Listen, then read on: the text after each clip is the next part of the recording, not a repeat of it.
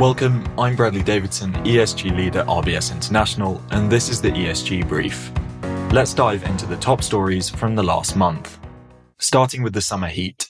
As the latest heat wave travels across parts of Europe, the social and economic impact of extreme weather events has come to the fore. The latest IPCC report turned the focus from mitigation to adaptation, recognizing that the world faces unavoidable climate hazards over the next two decades, even within the boundary of the 1.5 degree limit outlined in the Paris Agreement. Over the last decade, physical risks have begun to materialize in the UK across the built environment and critical infrastructure, the Climate Change Committee estimates that 20% of UK homes can overheat in the current climate, even with relatively cool summers, providing particular challenges for care homes. The committee has called for a national retrofit investment program to support communities to adopt to hot weather. However, the committee is quick to highlight the potential energy costs if sufficient investment isn't made into energy efficient cooling methods. In 2021, the UK government published the Cooling in the UK paper, exploring national energy consumption and peak electricity demand using three scenarios out to the end of the century. Findings outline that policies targeting energy efficient active cooling and passive cooling may reduce energy consumption by 21% and 34% when compared to a no intervention scenario. With energy costs rising globally, public and private investment is required to protect the most vulnerable communities.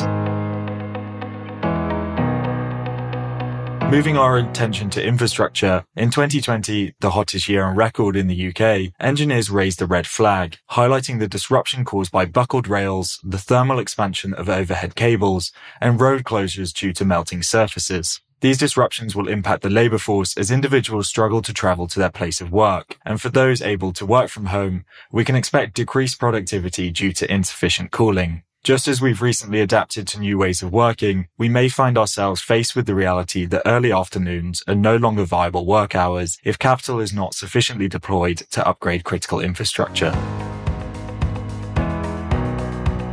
Moving to the Bank of England. In May, the Bank of England released the greatly anticipated findings from their first climate stress test, and the results were stark. The exercise utilized three potential scenarios, early action, late action, and no additional action to quantify the financial impacts of physical and transition risk. Projections outline that UK banks and insurers may face a 10 to 15% annual drag on profits if sufficient action is not taken to address climate change and at pace. I highlight pace as the results make a strong case for accelerated and orderly action across the financial industry, with projected climate related bank credit losses 30% higher in the late action scenario. I encourage you to read the full published findings, but as this podcast is part of our Adjust Transition family, I'll end by drawing attention to the potential concern raised that financial institutions will focus on divestment rather than transition. The findings outline that some corporate sectors may struggle to access financing as the transition to net zero advances.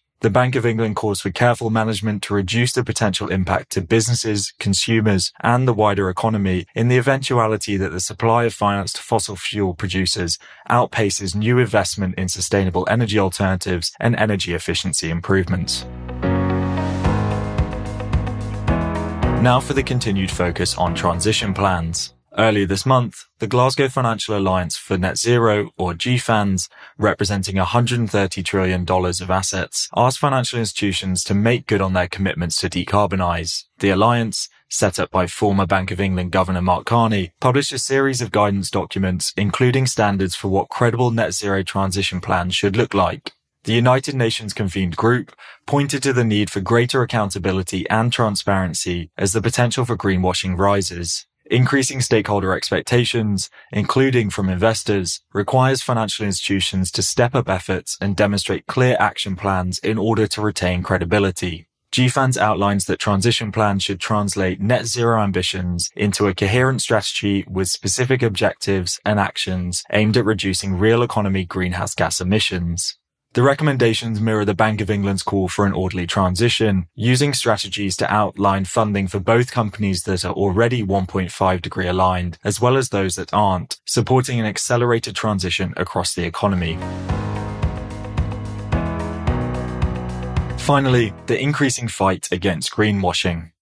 Last month, the US Securities and Exchange Commission proposed two new rules aimed to help investors better evaluate ESG investments. The first proposal would require funds with an ESG label to commit at least 80% of assets under normal conditions to investments that meet their ESG criteria.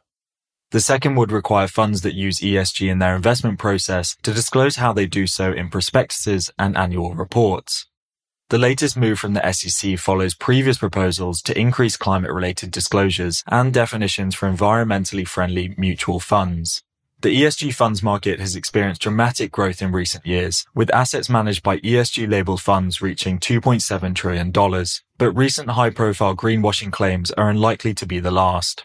Global regulators are taking action to tighten requirements, but litigation risk is materializing fast. Financial institutions must pay close attention to protect both their business and deliver the real economy impacts required for the transition to net zero. Thank you for listening. We'll be back next month with the latest news and look out for our next interview. If you like this episode, make sure you subscribe as we come with you on the journey to net zero. Goodbye.